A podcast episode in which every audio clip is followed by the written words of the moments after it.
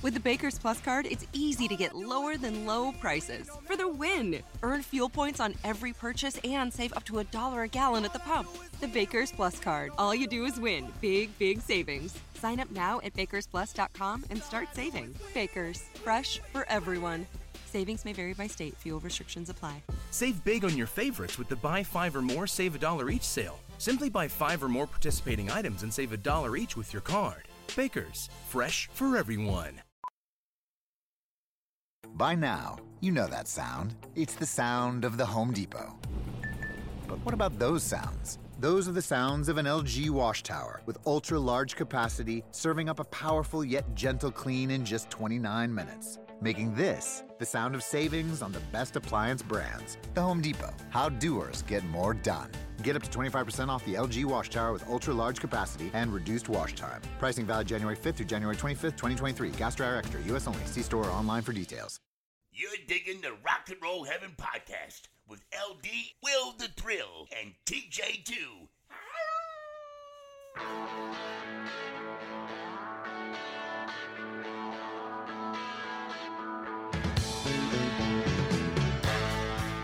Guys, welcome to Rock and Roll Heaven, the podcast where we talk about the lives, careers, and deaths of famous musicians. I am your host, LD. Along with me for the ride, as always, is TJ2 the Deuce.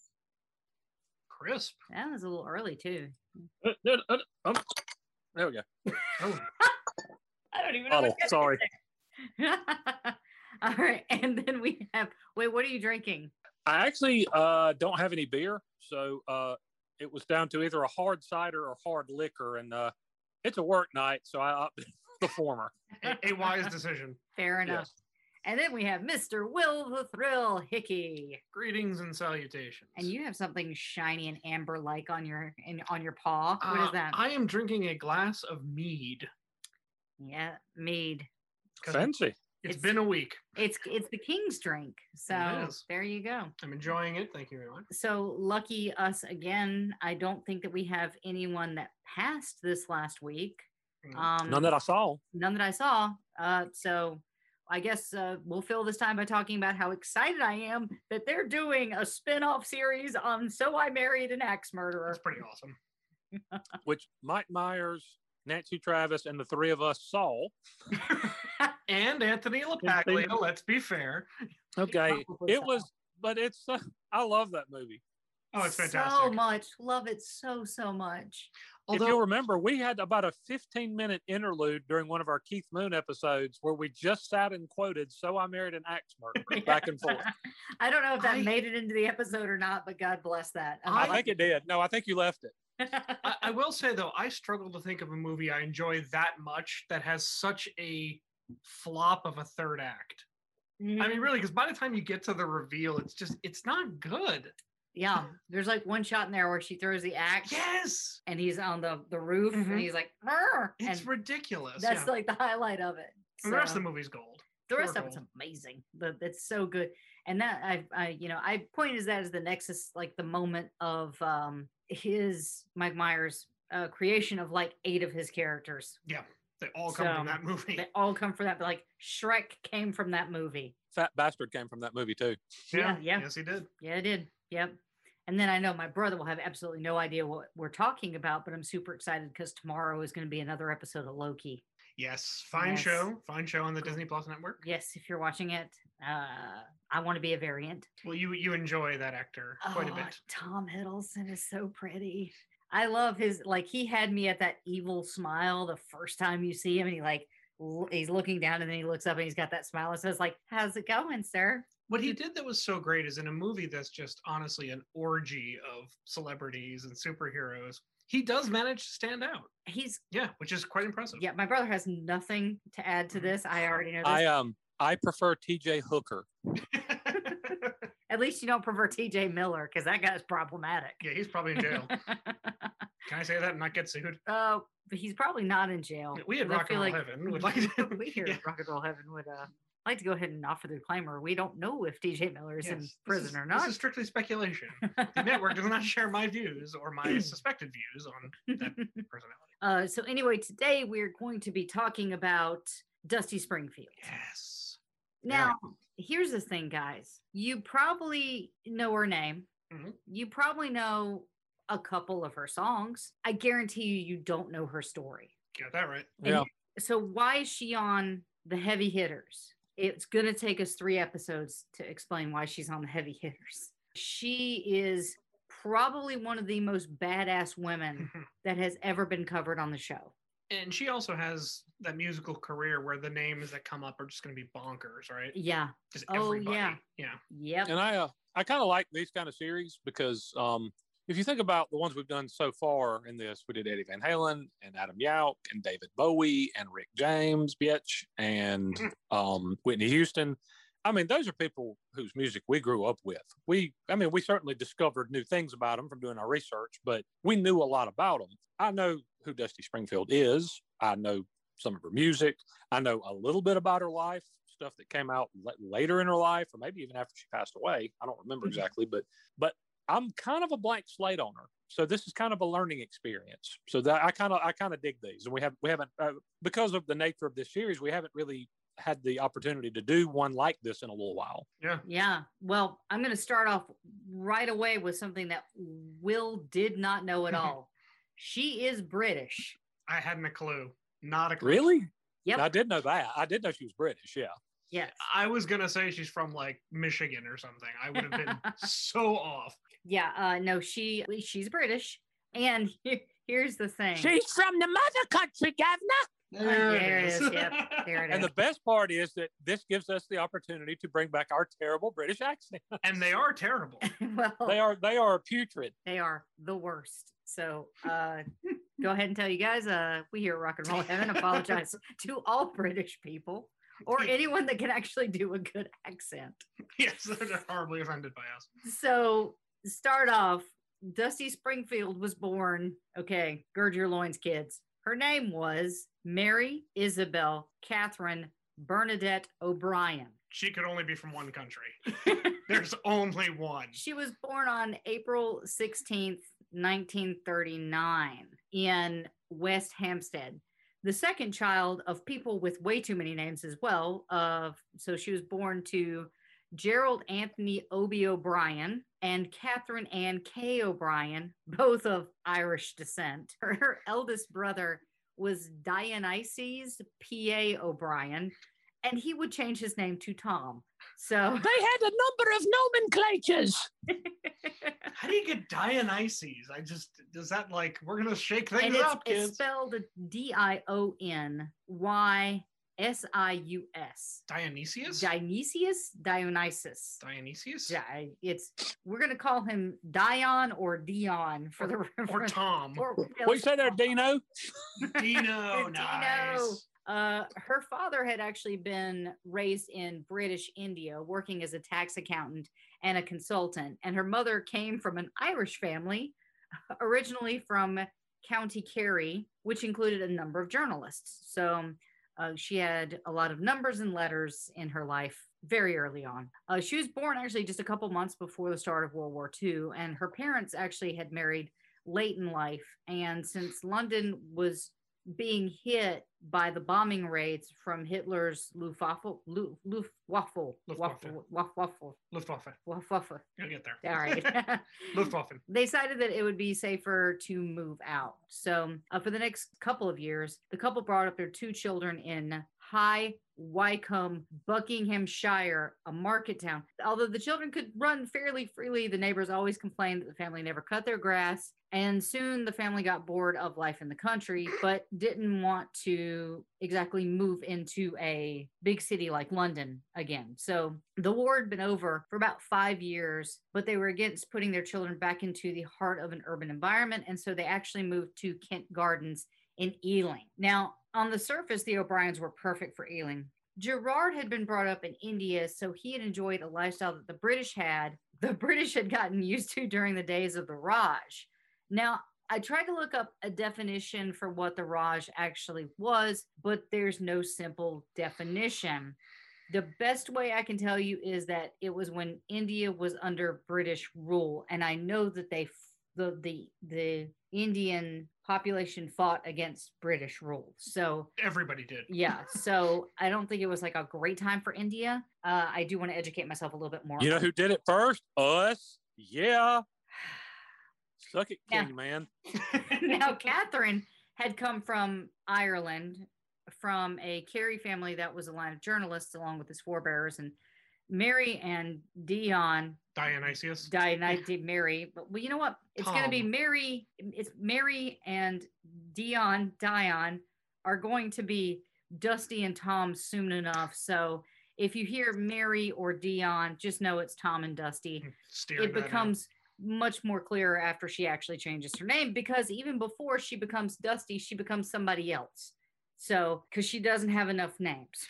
so, on school days, the kids would listen to a large valve radio that was in the kitchen as they did their homework, uh, or her brother would set up an amateur radio connection and he and Mary would broadcast through to the next room. Now, in Britain, most people didn't get a TV until the Queen's coronation in 1953, and the O'Briens were no different. That's why they bought the TV, correct? Lot, yeah, Right. that was one of the the big things that actually spurred the purchase of TVs in Britain. So her coronation was actually on the forefront of this big electric industrial revolution Yeah, thing. Because that's actually mentioned in a book about another subject whose name I will withhold for at risk of angering LD. You know, I know who it is. You bought me the book, to be fair. I did not buy it. There's no paper trail. Meanwhile, beneath the surface, the O'Briens' life was not quite like that of their middle class neighbors. Dusty recalls that it seemed at Kent Gardens as though the local Catholic priest kind of lives semi permanently in their house. Obie and Kay and the priest seemed to be having a grand time. So much so that there would later be a conjecture about what exactly was in the teacup that Kay always had in her hand. I'm guessing it rhymes with Kiski. Or Herbon. Yeah. I forgot That's uh that's weird. was Let's just be honest. highly regular. Uh, it's, you know what? It's uh, it- okay. So the book that I was reading, which I referenced later on, is I think it's called Dancing with Demons, which is the authorized Dusty Springfield biography, and it really didn't make a conjecture about what his purpose was there. The priest. Yeah, the priest. Okay. So, you know, I, I can't speculate as to why he was constantly here. But hey, they always had a priest there. So in case uh, you needed an exorcist, the key was right there. Damn. Dusty always said that it was like living in the actual show Father Ted, which was apparently a 1990s British TV comedy about a show that featured a trio of crazy Irish priests, and not all of them are entirely sober. What? More oddly, mealtimes would be fraught and bizarrely chaotic. Now, I'm gonna I'm gonna bring this up because it's important later. Often in their home, a simple request to pass the potatoes would be seen as an act of war. I'll put it that way. So Kay had an issue with her anger. And so if you ask her something like pass the potatoes, the potatoes usually ended up on the wall or you or the floor if you pa- you know if you ask for any other kind of food salt would get flung at your head. This was a thing with kay. She would spend an entire day making the perfect truffle and then it would take hours. And then at the end of it she would just beat it with her fists. Sounds counterproductive. yeah it was like a, it was weird. Uh she, it was just like a thing that she did. She would just pick up her food and throw it at people or things so I'm sure there's like a psychological disorder for that. I just don't know what it is. Yeah, and this will pay off later, I promise. In fact, I'll actually give you a hint. Years later in Hollywood, Dusty was incensed that a friend had brought over cooking brandy instead of Five Star, which I guess is a brand of of brandy uh, to put into her stew, and so she actually picked up the entire contents of the pot and threw it at the wall That's dedication right there. this is this is not the last time Dusty will be throwing food. Okay. Yeah. Uh, on occasion, meals would actually pass surprisingly uneventful. Nobody can remember why these things happened, but it made Mary and Dion growing up thinking that throwing food was just something that people did. Now, Dusty did grow up a bit of a tomboy. She was nicknamed Dusty for playing football with the boys in the street. Is that the European football or the American? I assume football, football, like soccer, Okay. football. Okay. but she actually wouldn't formally take on that name for a couple years. At this point in her life, Dusty considered herself a very nondescript sort of girl. Like her brother, she was educated in a series of single sex Catholic schools and did not seem to really have any academic aspirations. St. Anne's School was populated mainly by the daughters of the Second World War immigrants and families from Ireland who had come to London in search of work. Uh, so, because of her upbringing, she actually didn't know much about boys. And because of the parental influences and the segregated school systems, she had grown up terrified of boys. She did a interview to promote a new album, It Begins Again, where she says, "To us, men were mysterious objects rather than people that you love and whom you feel comfortable with. I went for crushes rather than involvement." Hmm. She'd also recall that one time Mick Jagger and footballer George Best asked her out in 1960, and she had become so petrified that she declined and ran. she ran away from Mick Jagger, huh? So she was uh, a plump girl with mousy hair who had a square mm-hmm. face and wore glasses. But she had a sense of humor, and that seemed to be her saving grace. Made her popular with the other girls. And above that sense of humor, she actually had an incredible singing voice.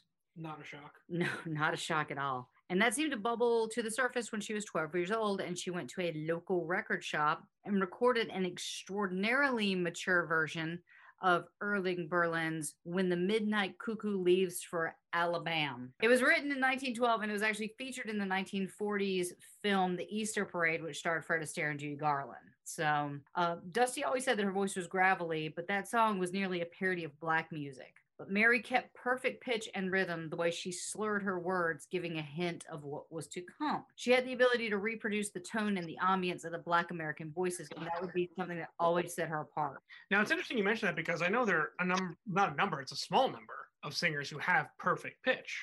Yes. I believe you said Cyndi Lauper. Cyndi Lauper is has one of them? perfect Yeah. pitch, yeah. But uh, who else has perfect pitch? T. We actually had a conversation about this. Who Was has? it Tammy Wynette? Uh, I don't know. I want to say it's Tammy Wynette, but I, I know it's Cyndi Lauper for sure. yeah, Cyndi Lauper. Yeah, she's has- she's actually she, she's actually an extraordinary vocalist. Oh, She really she, she really is.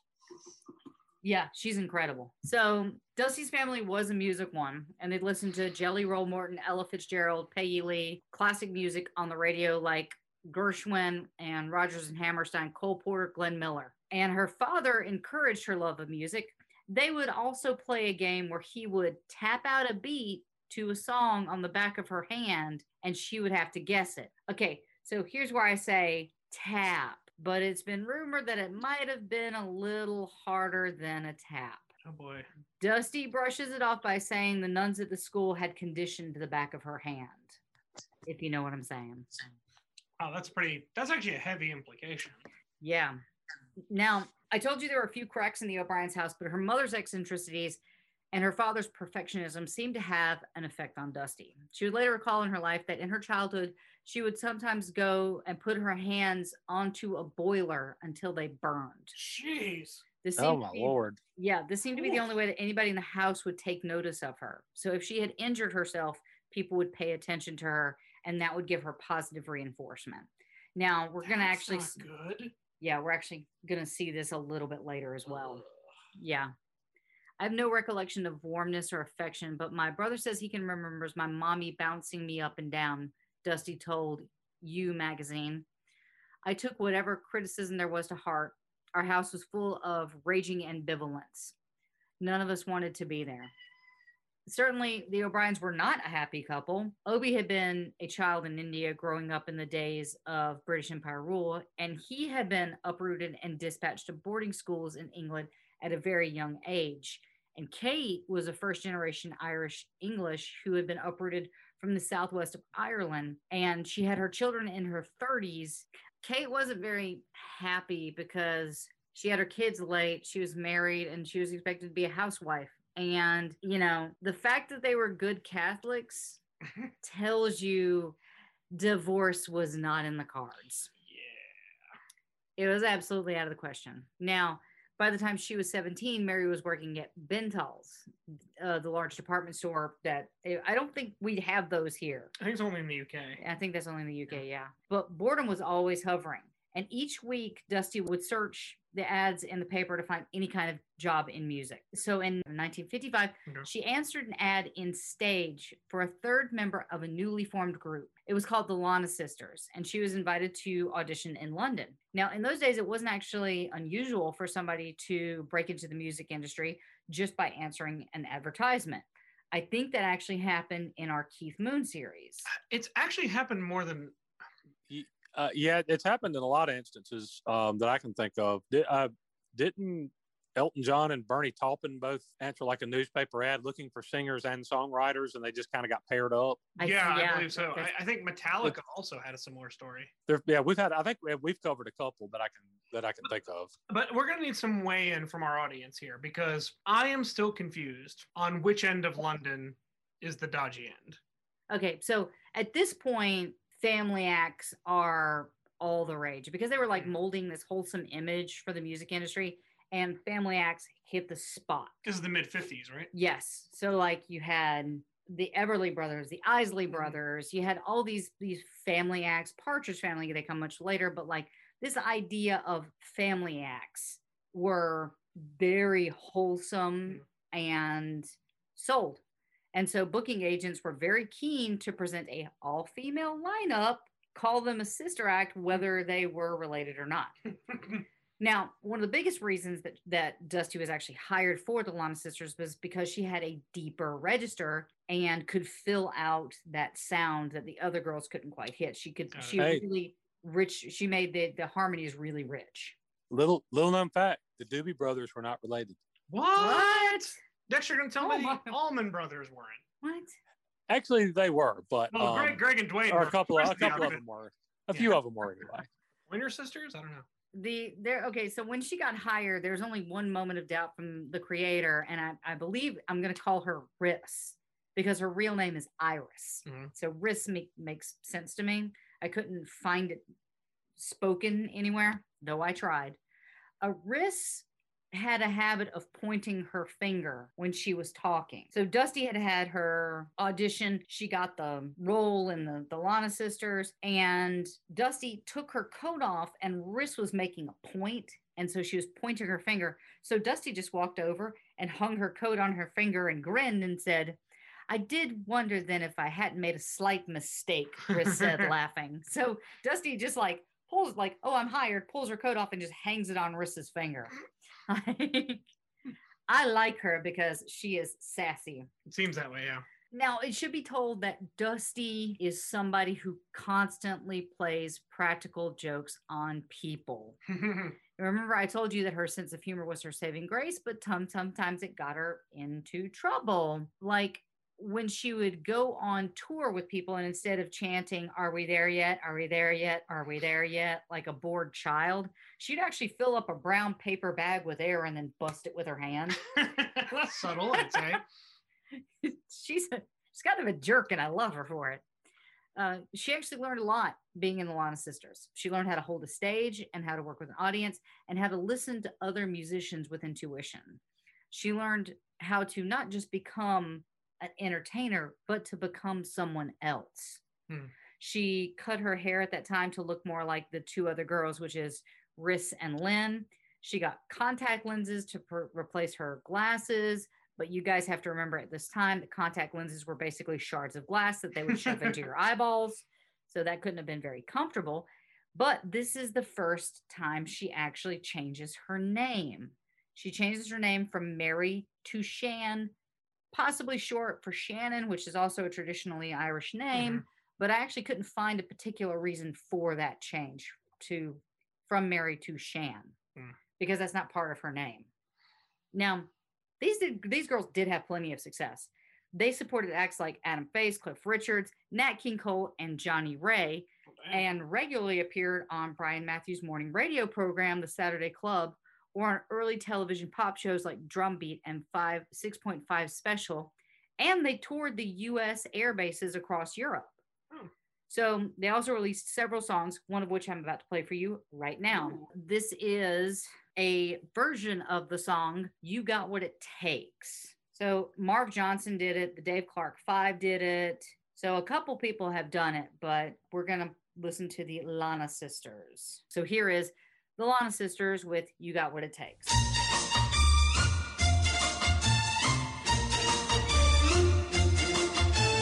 You don't drive a big fast car. You don't look like a movie star. And on your money we won't get far. But baby, you've got what it takes. Yeah, yeah. To satisfy. You got what it takes to set my soul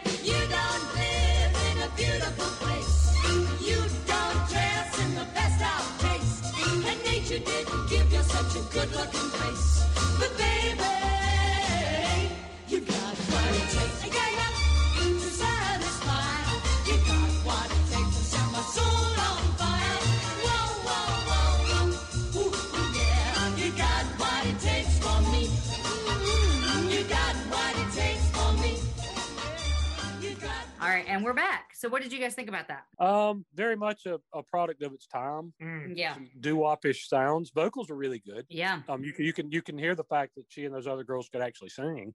Oh yeah. Yeah. And that was the thing. They're great vocalists and they are beautiful. And they were they were one of those sister acts that was just, you know, perfection. And there's touring around the UK at this point. Yeah. And that song, You Got What It Takes, actually became a top 10 hit in Ireland in 1960. Hmm. And they actually got to appear at the Royal Albert Hall twice uh, during their touring schedule. Nice. Yeah, which is massive. That's That's. Extremely, very, very, very prestigious. Very. sure. Well, the record gave Shan the first taste of fame. It wasn't exactly the kind of song she wanted to do. But of course, in those days, women performers tended to get a raw deal from the music publishers, and I don't think much has changed since then. Sadly, yes. I think that's a kind of across the board for most musicians, right? Yeah, I was going to say no. Pretty much everybody gets screwed by them now. Mhm. Um, yeah. it's almost a rite of passage. Yeah. Fun fact Fun fact. Fun fact. Kay actually, so Kay, Dusty's mom, actually suggested to Riss that they change their name to the Twister Sisters. Hmm. And Riss actually said she wishes she had picked something better than Lana because she actually found that name in a phone book. Lana. Lana! Danger zone. Halfway through her time with the sisters, uh, Mary's brother Dion had started a folk duo with his friend Tim Field. When they wanted me to join, I was flattered, she said. I was pleased. She was much more drawn to the folksy and Latin influenced material that her brother was writing. By the time she was 21, Mary had left Shan and the Lana sisters to join Dion and Tim. Can you imagine what they named their band? The Springfields. Carrie Webb and the Spiders. No, get out of my apartment. right from the Eternal Triangle. Mm. Oh, oh, Algebra Ranch. No. oh, We've had so many it. good ones on this show. Right from the start, the Springfields benefited from the growing power of television in Britain. In 1961, it was apparent that the group's dynamic of having three, with Dusty in the middle, was immediately successful because she had a rapport with the camera. And you can see that in her, her um, any any YouTube clip that you look up with her. She is incredibly charismatic, Hmm. and she is there to do a job, and she is so good at it. It loves her. So it's at this time that Dusty was going to begin to experience something that was going to be a problem for her, her entire life. In early 1963, she was having an affair with a famous singer. Okay. Um, Wait a minute. I thought I thought she ran away from like Mick Jagger and other people asking her on dates. didn't say who the singer was. Huh. Okay. but uh she didn't really have what do you call it a normal kind of childhood because she would be working or playing in nightclubs with tom growing up she didn't really have a teenage life Hmm.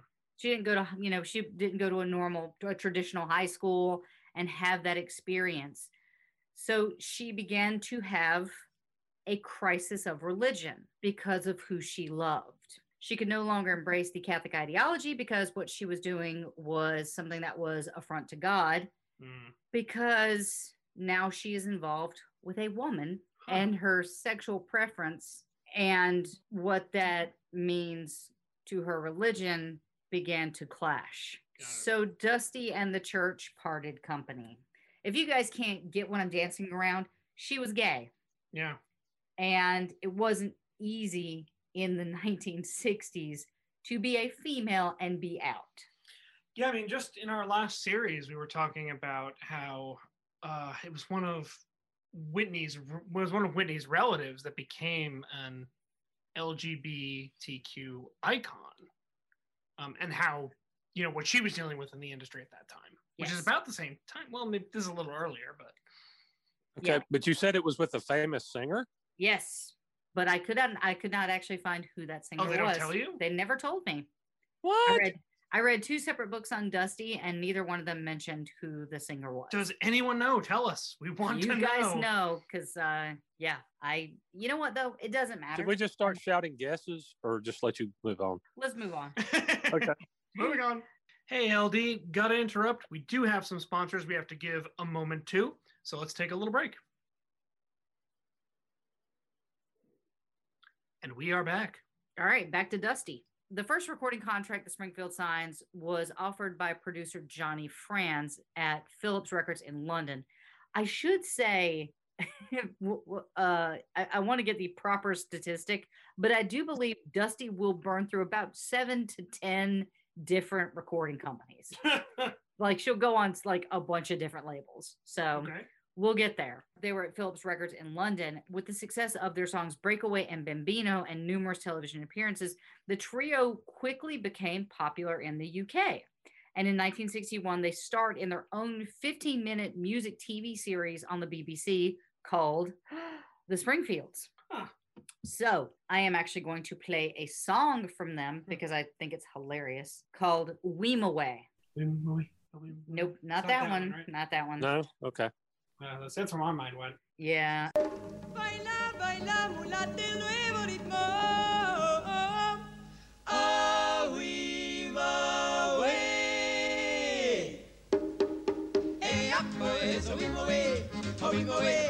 oh wee moe, hey ya, oh is a wee moe, oh wee moe, oh wee moe, ya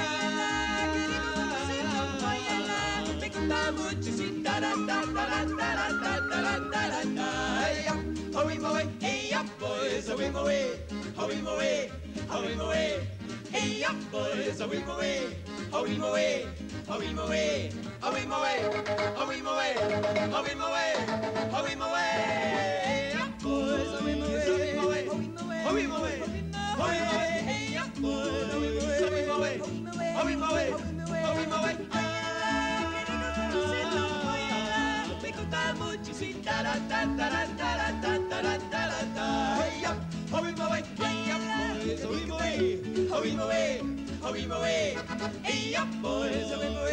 way, hurry, my way.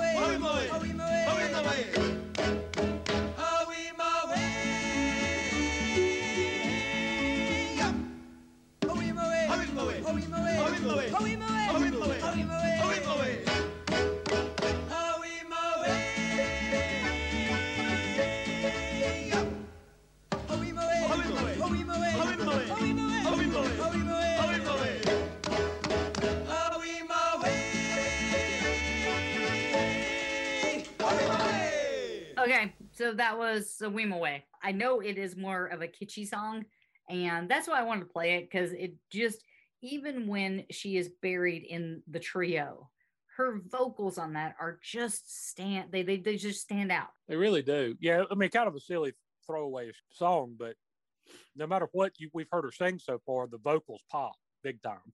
Yeah, because she does have that like gravelly voice and it's just so damn cool. Like I love her so much for that. I just the, the entire song have that image of kind of a I Love Lucy kind of vibe going. Yes. Yeah, like Ricky Ricardo in the club. That's what I envision with that.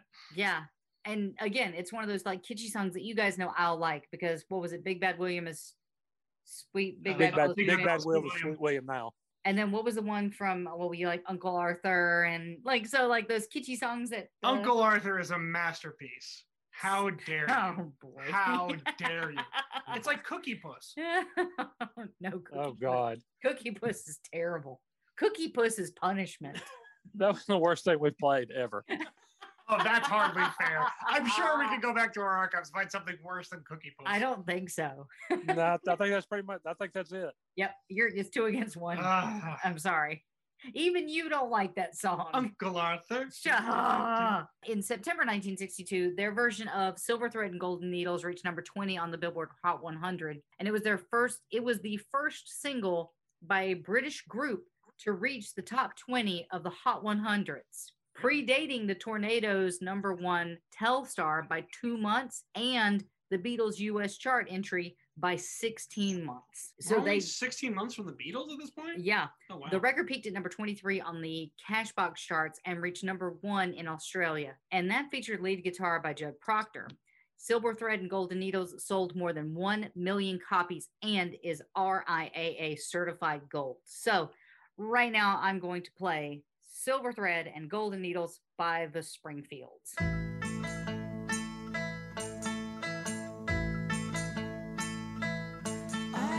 Don't want your lonely mansion with a tear in every room. All I want's the love you promised beneath the haloed moon.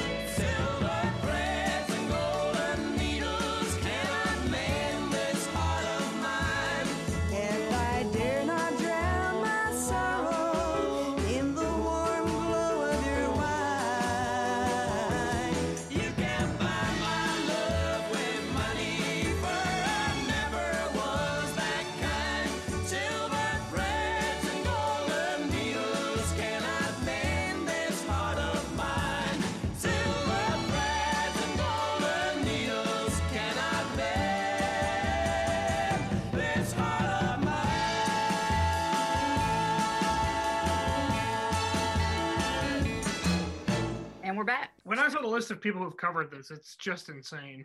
That's it's cra- uh, it's crazy. The first one that comes to my mind is the trio, which was Linda Ronstadt, Dolly Parton, and Emmylou Harris. Yeah. I think the Grateful Dead did it too. then uh, L- Loretta Lynn, I think. No. Mm-hmm. Um, I bet if you Googled it, I'm seriously, I, I bet it's been covered a thousand times. it, it clearly has just by this one search alone. Man, it's bananas. It also feels like a very Karen Carpenter song too, that you could slow the tempo The, down. the other, the one thing I'll say is Everly that that's the first, that's the first, the first so far uh, we've heard her singing a song that's undeniably great. The song is great i- in and Mm, of yes. itself. Yep. But even when she's got really great vocals to work with, voice. That's all I hear. Mm-hmm. Yeah, she stands out. She does, and uh, and she will continue because uh, here's the thing. You know how you're having a hard problem figuring out what Tom Petty songs you're gonna do? Oh yeah. Yeah, that same thing.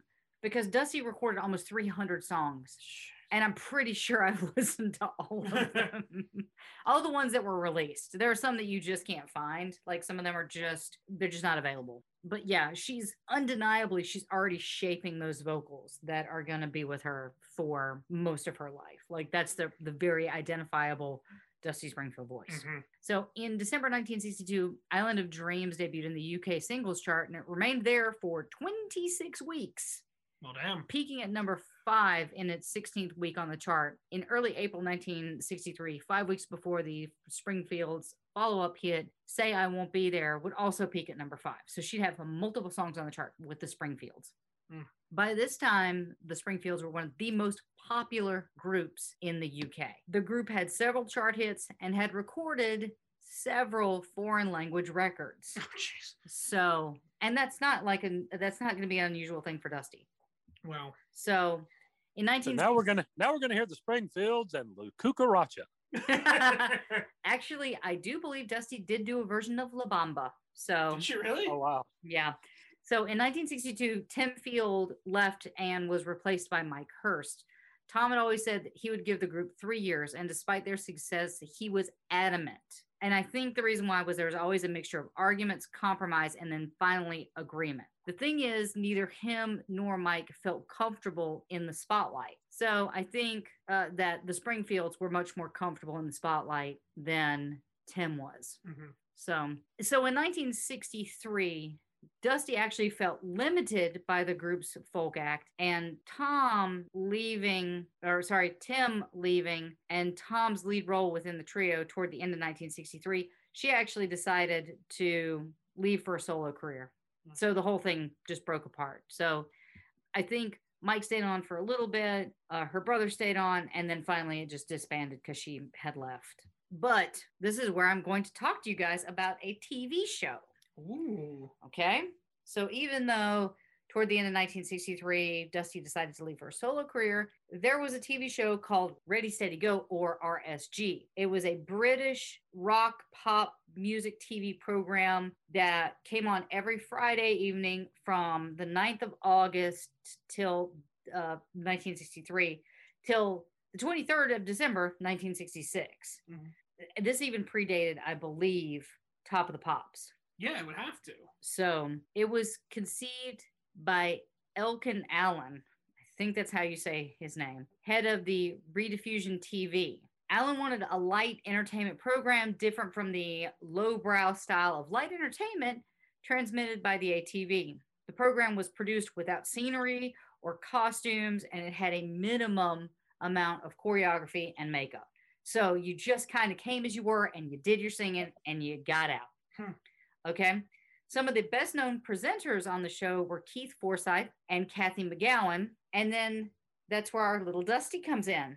The earliest shows were actually introduced by Dusty. She was one of the presenters. She was one of the presenters. And of course, the Springfields actually appeared on the show. They got together to do that. So the show started out every Friday evening with the line, The weekend starts here.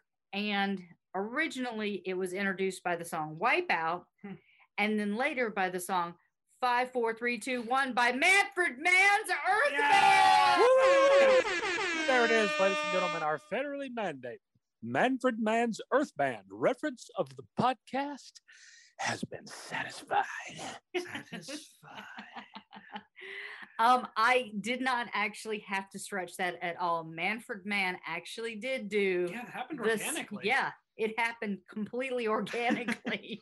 I was like, wait a second, wait, what? Does this does this Wikipedia page know who I am? Like, within the past few episodes, it's been like this person who knew this person who used to manage this person who No. knew Manfred Mann's Earth Band. No, literally, she presented the show and Manfred Mann did the theme song. Amazing. That's And- great. Yes. So, and then actually, funny enough, they did another version of the song, a, a, a different song for the intro as well. So they did two of the three intros for hmm. the show that I could find. Who, who did? Manfred Mann. it's like the secret word. Oh, that ah! was somebody that we forgot to point out that had passed away. Wait, who passed away? John B. That's right. Yes, the beloved genie from Pee Wee's Playhouse.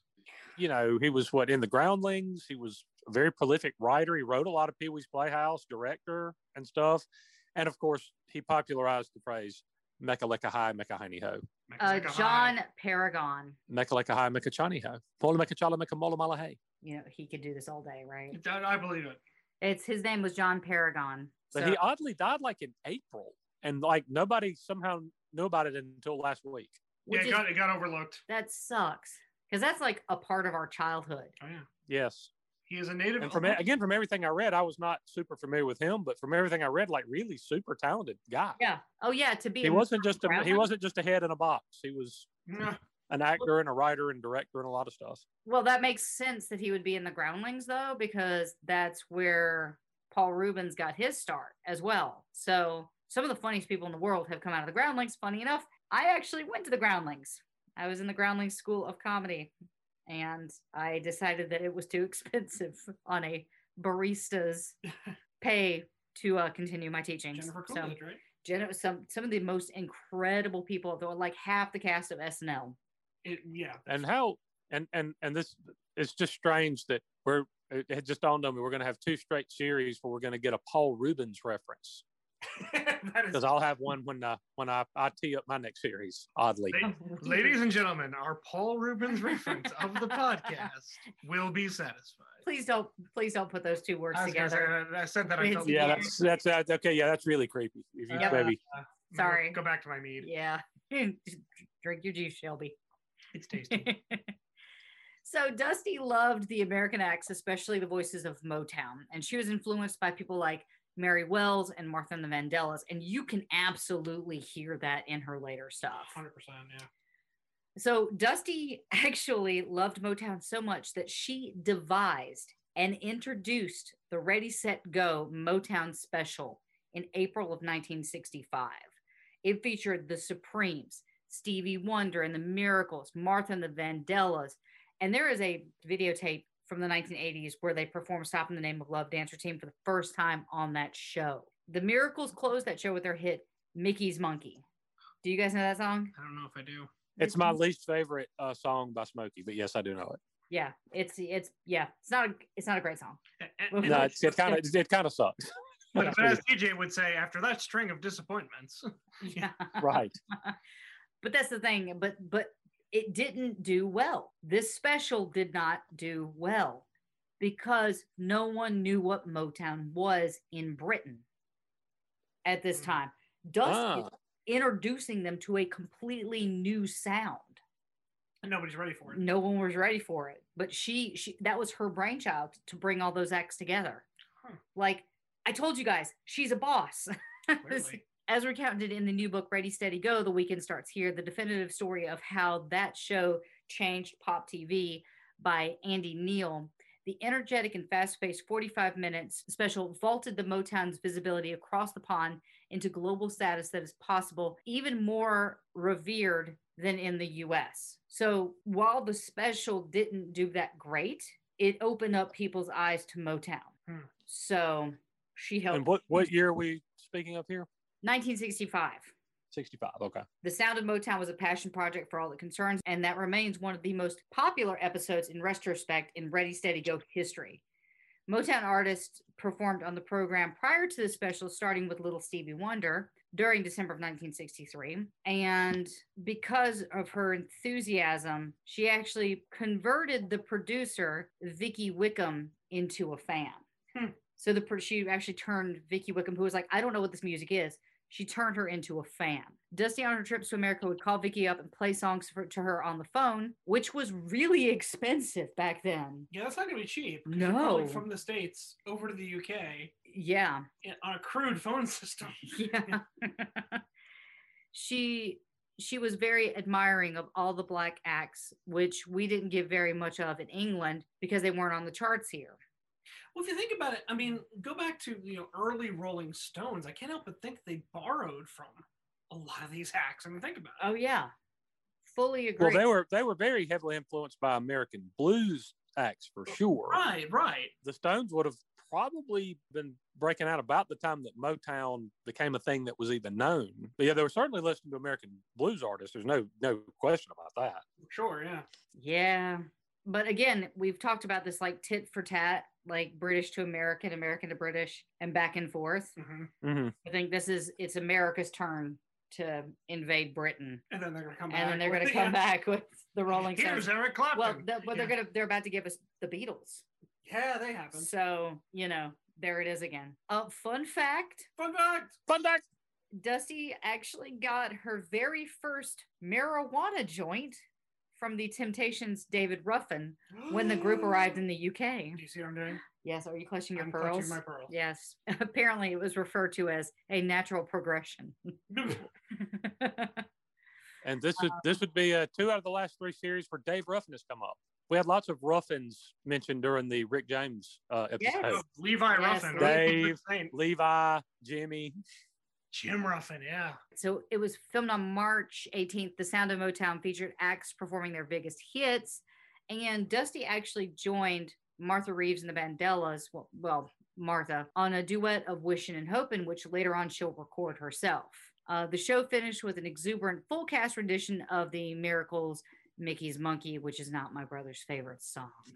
I, I'm going to guess. I'm going to take a stab here and say that Dusty Springfield and Martha Reeves singing uh, "Wishing and Hoping" probably didn't suck. Yeah. yeah, chances are. It was just good to be on the show, Reeves said later. It was amazing how great it went and how well it was received. They loved and embraced us and allowed us to be seen. Just just to kick back to this a second, there were probably not a ton of televised venues in the United States where African American artists could have been seen. Then Yeah.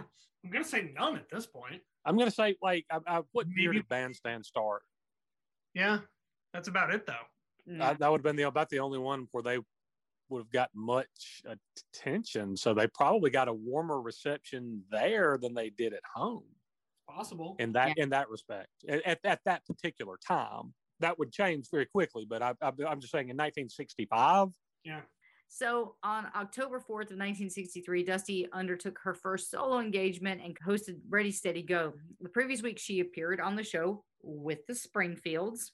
And later that week on the 6th, they made their final farewell appearance on ATV's Sunday night at the London Palladium. So at that point, they're officially done in 1963. On October 21st, Dusty flew to Berlin to perform at a charity concert for the Army Benevolent Fund. Just a, a nice little side thing. She's doing charity work. Side thing. Okay. Side thing now. Now, November 8, 1963, is an extremely important day for the history of Dusty Springfield. It is her first solo single, I Only Want to Be With You, was released on that day. It was co written and arranged by Ivor Ray Monday. I'm probably butchering that name. There's a lot of letters in it. The record was produced by Johnny Franz in a manner similar to Phil Spector's Wall of Sound. You guys will be able to hear that. Hmm. And included rhythm and blues features such as horn section, backing singers, double tracked vocals, along with strings. Recalling Springfield's influences, such as the Exciters, which when I read that, I was like, oh my God, you're right. Like the Exciters, tell him. Tell him that you're never going to leave him. Tell. Oh, yeah, you're going to hear that in the song. And the Shirelles. In January 1964, the single peaked at number four in the UK charts, then a lengthy 18 week run. In December 1963, New York disc jockey Danny Dandy Dan Daniels Daniel of the WMCA nominated, everybody it's denny Dan daniels in the morning I don't know why that works, but it does. It totally works. Nominated the single as a sure shot pick of records not yet charted preceding Beatlemania. The single debuted on Billboard's Hot 100 chart on January the 25th, a week after the, the debut of the Beatles' first hit, I Want to Hold Your Hand. Hmm. And in the same week of the debut of She Loves You, positioning Springfield at the forefront of the British invasion By a week. by a week Right. She led the charge. I Only Want to Be With You peaked at number 12 during its 10 week run and ranked 48 in the year end top 100 of New York radio station WABC. WABC. ABC. The BBC's 1964 to 2006 weekly chart based music program, Top of the Pops, debuted on January 1st, 1964, with I Only Want to Be With You as the show's kickoff record. Do you guys understand how big that is? Top of the Pops debuted with her song. She was the first female solo act to be on Top of the Pops. Was she really? And she wouldn't even know that until somebody brought it up years later. wow. Like, guys, Dusty is, I've got so much hero worship for her. like, she is awesome. Now, the single was certified gold in the UK, and its B side, Once Upon a Time, was actually written by Dusty. So she wrote it? Yeah. So right now, she didn't write I Only Want to Be With You. She actually co wrote it. So right now, we're going to listen to one of my favorite Dusty Springfield songs. I know I say that a lot, hmm. but in this one, get used to it, kids, because she is awesome. This is Dusty Springfield. I Only Want to Be With You.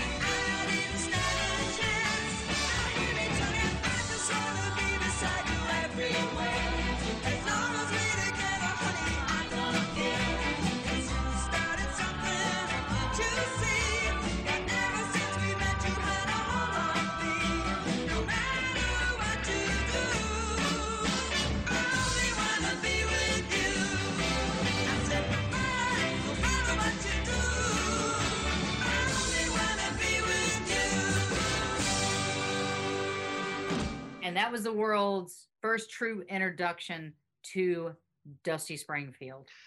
Now I remember when LD you were doing the research on this. I think I walked in the room and you were playing this, and I, I had no idea that was Dusty Springfield. Yes. Not a clue.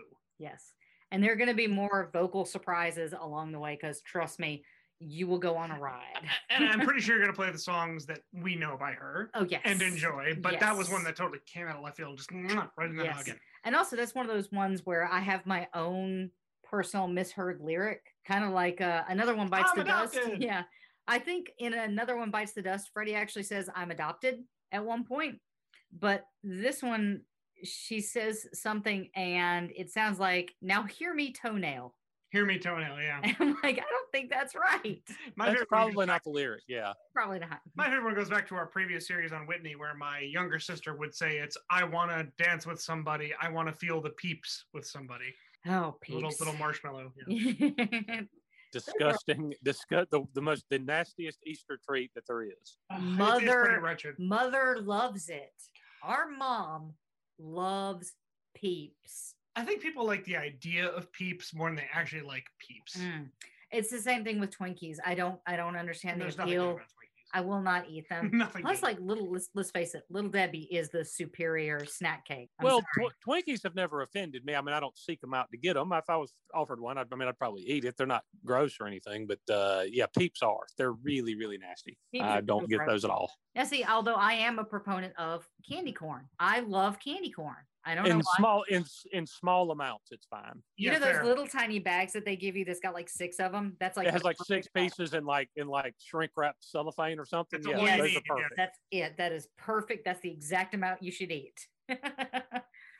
All right. So, uh, just a little bit of a fun fact. but Fun n- facts. Little bit of a fun fact. Yes. She she has you know you guys have seen her work ethic and so you know that she works really hard well she actually did take a little bit of a break while she was filming to hop over to paris to see little stevie wonder at the olympia on december 14th or 15th of 1963 Did you just combine Little Stevie and Stevie Wonder? Because that'd be amazing. no little stevie wonders that's what you call him I know. I just think I'm picturing Little Stevie. oh are you oh yeah. okay i'm like I'm no, sorry, it's my upbringing. you called they called Yeah. him little stevie wonder before he was no no, longer but that's little where my brain goes. okay you fair enough which haven't i worked with little stevie You met him. Why did I, I went berserk, and you were like, "Who is this guy?" Why did I? Why did I work with him? You were on The Sopranos. Oh, You were on The. Sopranos, supposedly. I never saw you there, but you. Yes. well, you don't even know what HBO is. and she's Steve. like, "There was this guy." I've seen Little The Stevie," and I'm like, and I'm like, "What? You met him?" And she's like, "Who is that?" He was uh, wearing a I've got we some work I was in the E Street Band. Ah, good gravy. Holy Yeah, but that's Bruce Springsteen. You guys know I prefer John Cougar Mellencamp over Don't, Bruce. don't, no, don't you dare! I will love- call an attorney right now. I now. love Bon Jovi. I love Yeah, Johnny Johnny Cougar is vastly superior. I would agree. I, who, who, who are you people? you married into this family. Ah, I, you I chose like this life. this is a ruse. So at this point, you guys have to remember that Dusty hasn't released an album of her own yet. Now she has released some tracks with the Lana sisters and with the Springfields, and she's made TV appearances under both of those acts and now on her own. But but somehow, even though she hasn't released an album on her own yet, miraculously on December 20th, 1963, the NME poll results were published. Now, do you guys know what NME is? I do not. T? Uh, yeah, it's a music publication that's short for I think New Musical Express. I did Okay. I didn't realize it was that old. Hmm. To be honest with you, but Yeah. Well, they they published this list and she made world female singer and she got that in sixth place. She was British female singer, second place. And uh, just as a reference, Kathy Kirby actually came in first. She was voted for British vocal personality in 11th place, new disc or TV singer, which for some reason is in the same category, third place. Um, and then the Springfields were voted 14th as the world vocal group category and fifth in the British vocal category. Hmm.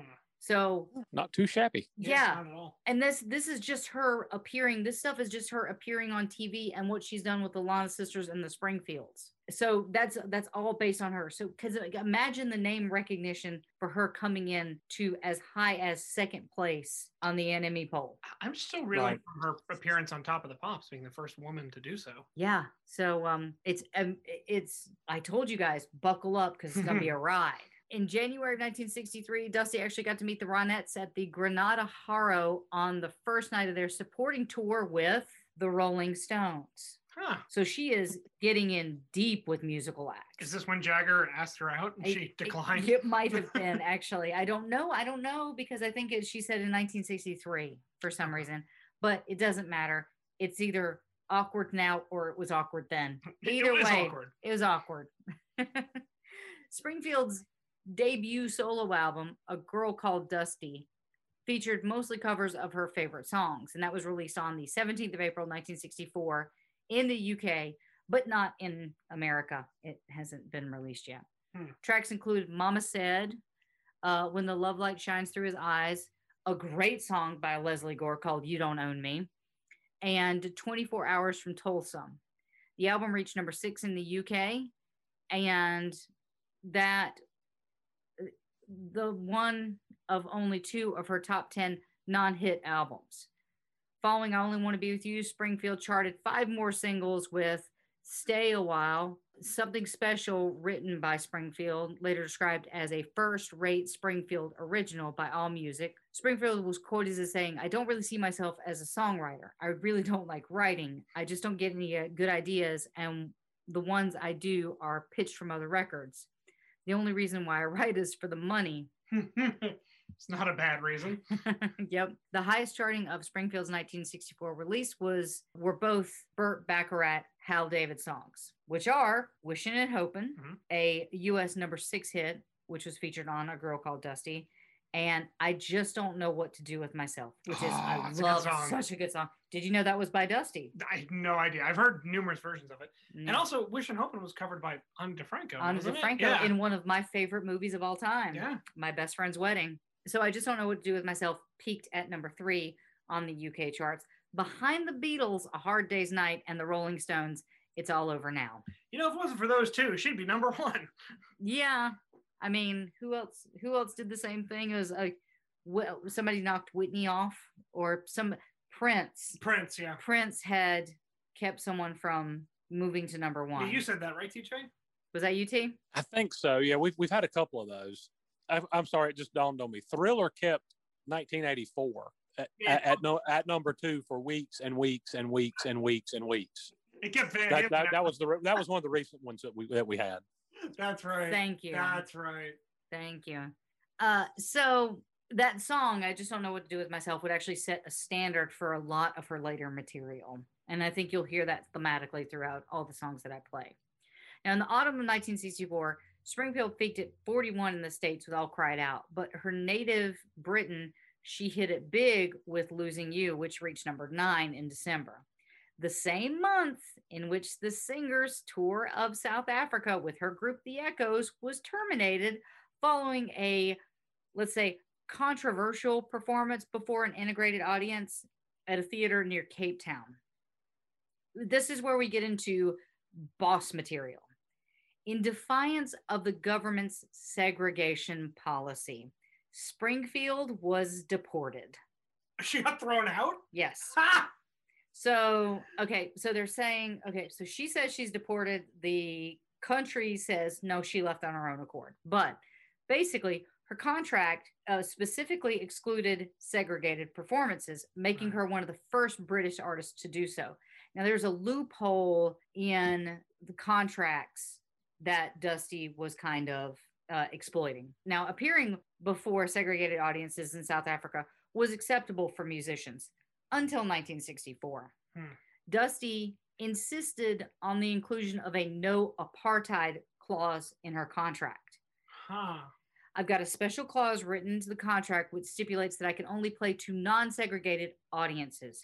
This is my little bit of help to the colored people there. I think I'm the first British artist to do this. Brian Poole and the Tremeloes were supposed to do the same, but I believe in the end they had to play some segregated concerts. If they force me to do anything like that, I'll be on the first plane home. Hmm. Would So- you remember Whitney had the same thing in her contract? Yeah, and um, uh, interestingly, uh, a notable artist from South Africa. You Who? know one right off the top of your head? Manfred Mann's Earth Band.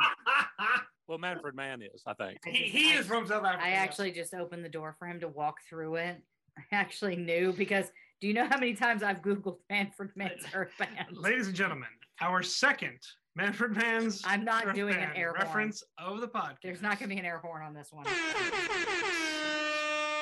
Okay, That was a good sketchy ending there, Will. Good job. Ryan, I'm, I'm taking notes from you. very creepy. Well, well, well, very well played. So, Continue. so how this would work is she would send one of her bandmates out to peek through the curtain to see if she could see any black people in the audience. If there weren't any, he would go to Dusty and tell her. She would then refuse to play. Oh, so this is real time. This isn't like I'm not playing this venue.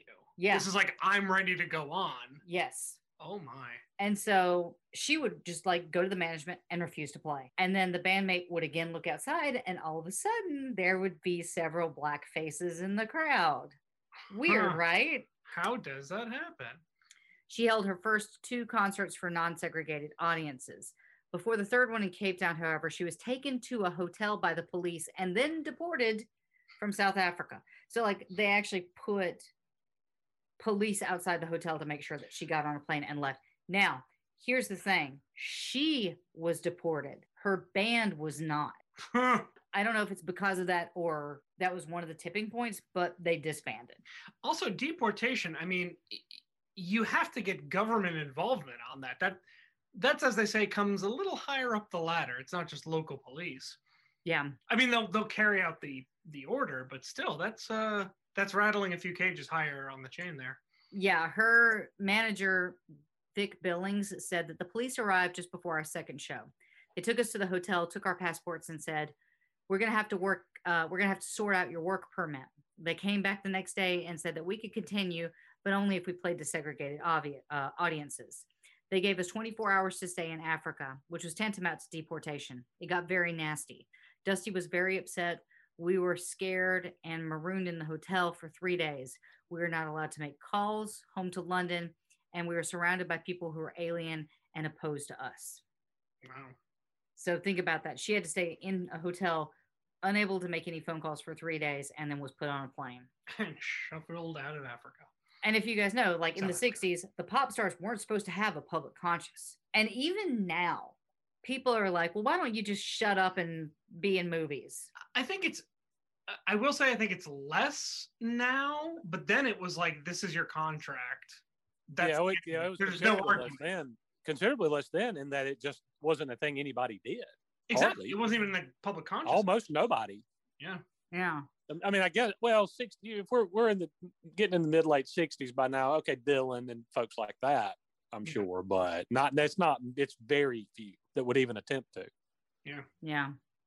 So when Dusty returned to Britain, 15 members of the House of Commons signed a motion and by doing so, supported her standing up.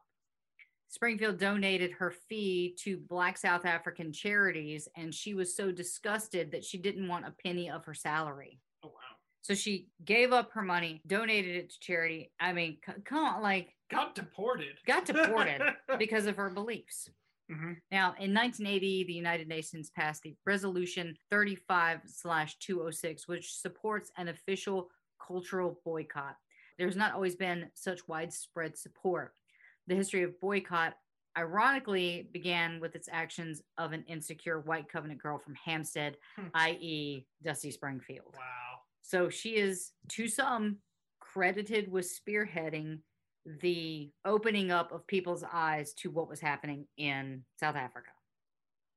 And if you also think of the time period in the states, what was happening at that point? I mean, the civil rights movement. Yeah, Yeah, it's kind of Yeah. again crest of that wave. Stonewall and Yeah. everything is happening. Yeah. So now it should be stated that throughout this time, Dusty actually has ongoing issues with her health that will plague her for pretty much the rest of her life.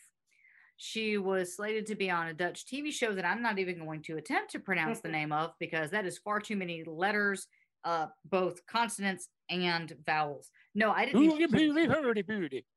Yeah, that did- that one. How'd you, how'd you did guess? not even. I am so sorry to the people of Dutch. You mean the movie with uh, Ed O'Neill Yeah. or the character in Predator? Where are we going with this? I'm so sorry, guys. It is already like for my brother, it is midnight. For us, it is nine. I'm hungry and, And I'm tired, and I cannot speak the Dutch.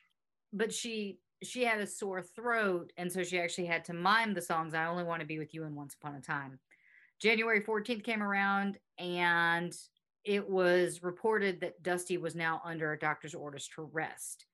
However, she was able to finish recording her appearance the next day of the Norman Vaughan television show and on a January 16th engagement at Liverpool's Locarno was canceled due to the flu and nervous exhaustion. So she got sick, tried to push through, got even sicker, and had to cancel. Thanks. She also had to cancel um, stuff on January the 17th for her engagement at the Nelson Imperial. That was canceled. And her January 18th engagement and her January 19th engagement. But she actually did appear at Maidstone on the 22nd. So um, that's still a good stretch from the 14th to the 22nd of having to cancel shows.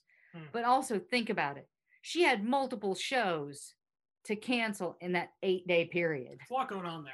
A few days later, she appeared at a charity show at the Royal Albert Hall with the Rolling Stones, the Swinging Blue Jeans, and Brian Poole. And she sang songs associated with Brenda Lee and Peggy Lee. It was a Lee kind of day. And Peggy. It seems like this is the first time it appears anywhere, but a press report that the previous day, which would be uh, at the time of press, February 23rd, 1963, that Dusty returns to find Eden Kane awaiting for her in her dressing room at the Fairfield Halls. Now, this is the first thing that fuels rumors of a romance. This is not these this is certainly not the last time Dusty's name is going to be synonymous with a lesbian relationship. In fact, we get much more of a rocky road later down her timeline. We will get there. But this is where we're going to leave the story for now. What I'm going to leave you off with in this episode is the next song of Dusty's to be released on May 17th of 1964. It was written by Hal David and Burt Bacharach, which was a top 10 hit for Dusty in 1964. The song was first recorded by someone that we literally just talked hmm. about, Dionne Warwick, in the fall of 1962 and was the B side of her single, The Empty Place. Dusty had heard Warwick's album and recorded Wishin' and Hopin' Hmm. in January of 1964 at Olympic Studios. Now, in February 1964, Springfield met with Burt Bacharach. She will be associated with him for several songs. She met with him in New York City to listen to other songs to consider recording. Bacharach recalls at this time, I tried to talk her into releasing Wishing and Hoping because she had some ambivalence about it. A New York disc jockey, Jack Lacey, began to play Wishing and Hoping following some encouragement from David and Bacharach. like, can you imagine that conversation? You're a DJ in New York and Burt Bacharach's like, hey, you should play this song. And he's like, mm, Your answer is yes. You play the song. look, I'll do whatever Burt tells me.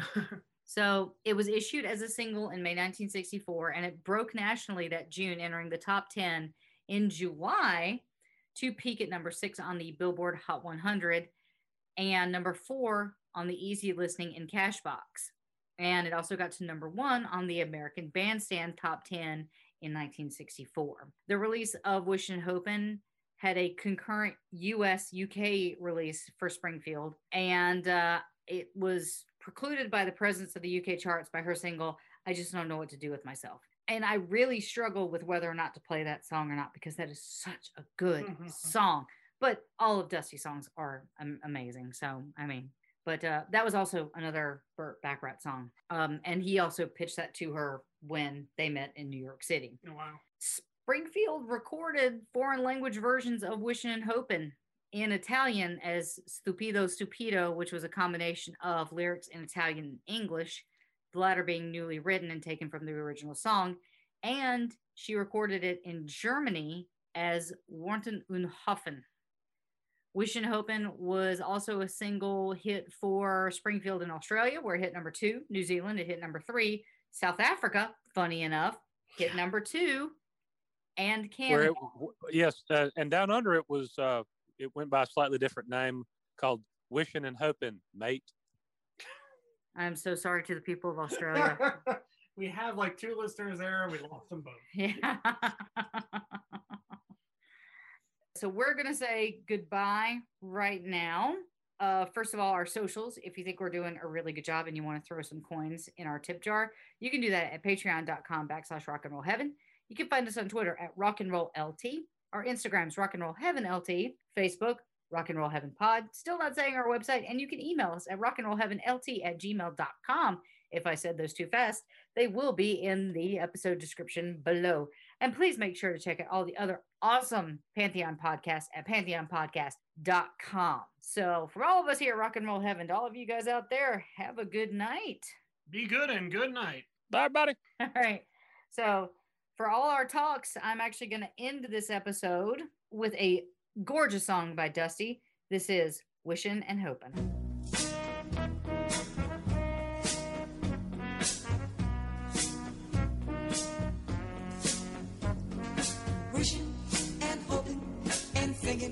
and praying, planning and dreaming each night of his child.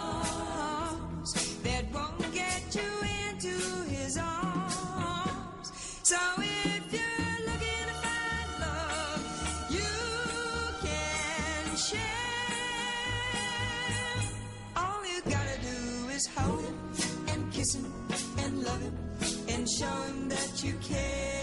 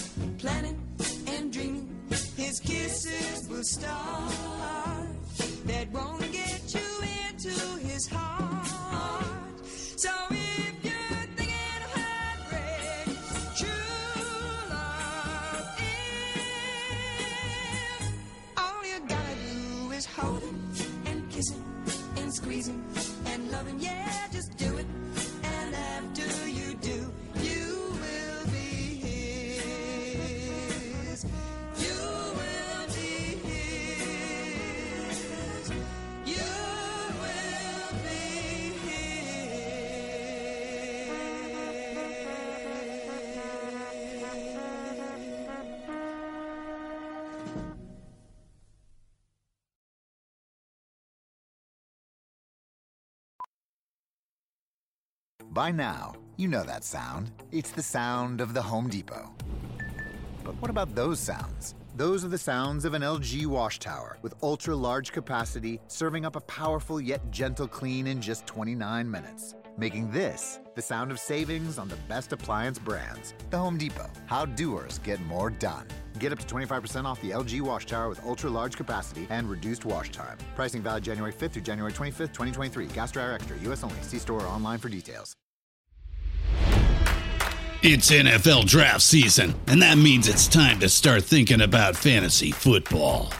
FantasyPoints.com features industry leading experts and prognosticators using proprietary hand charted data to help you score more fantasy points. FantasyPoints.com is the place to go for whatever kind of fantasy football you play. Whether you play fantasy football, daily fantasy sports, or do a little bit of everything, Fantasy Points has the meticulously researched content to guide you to victory.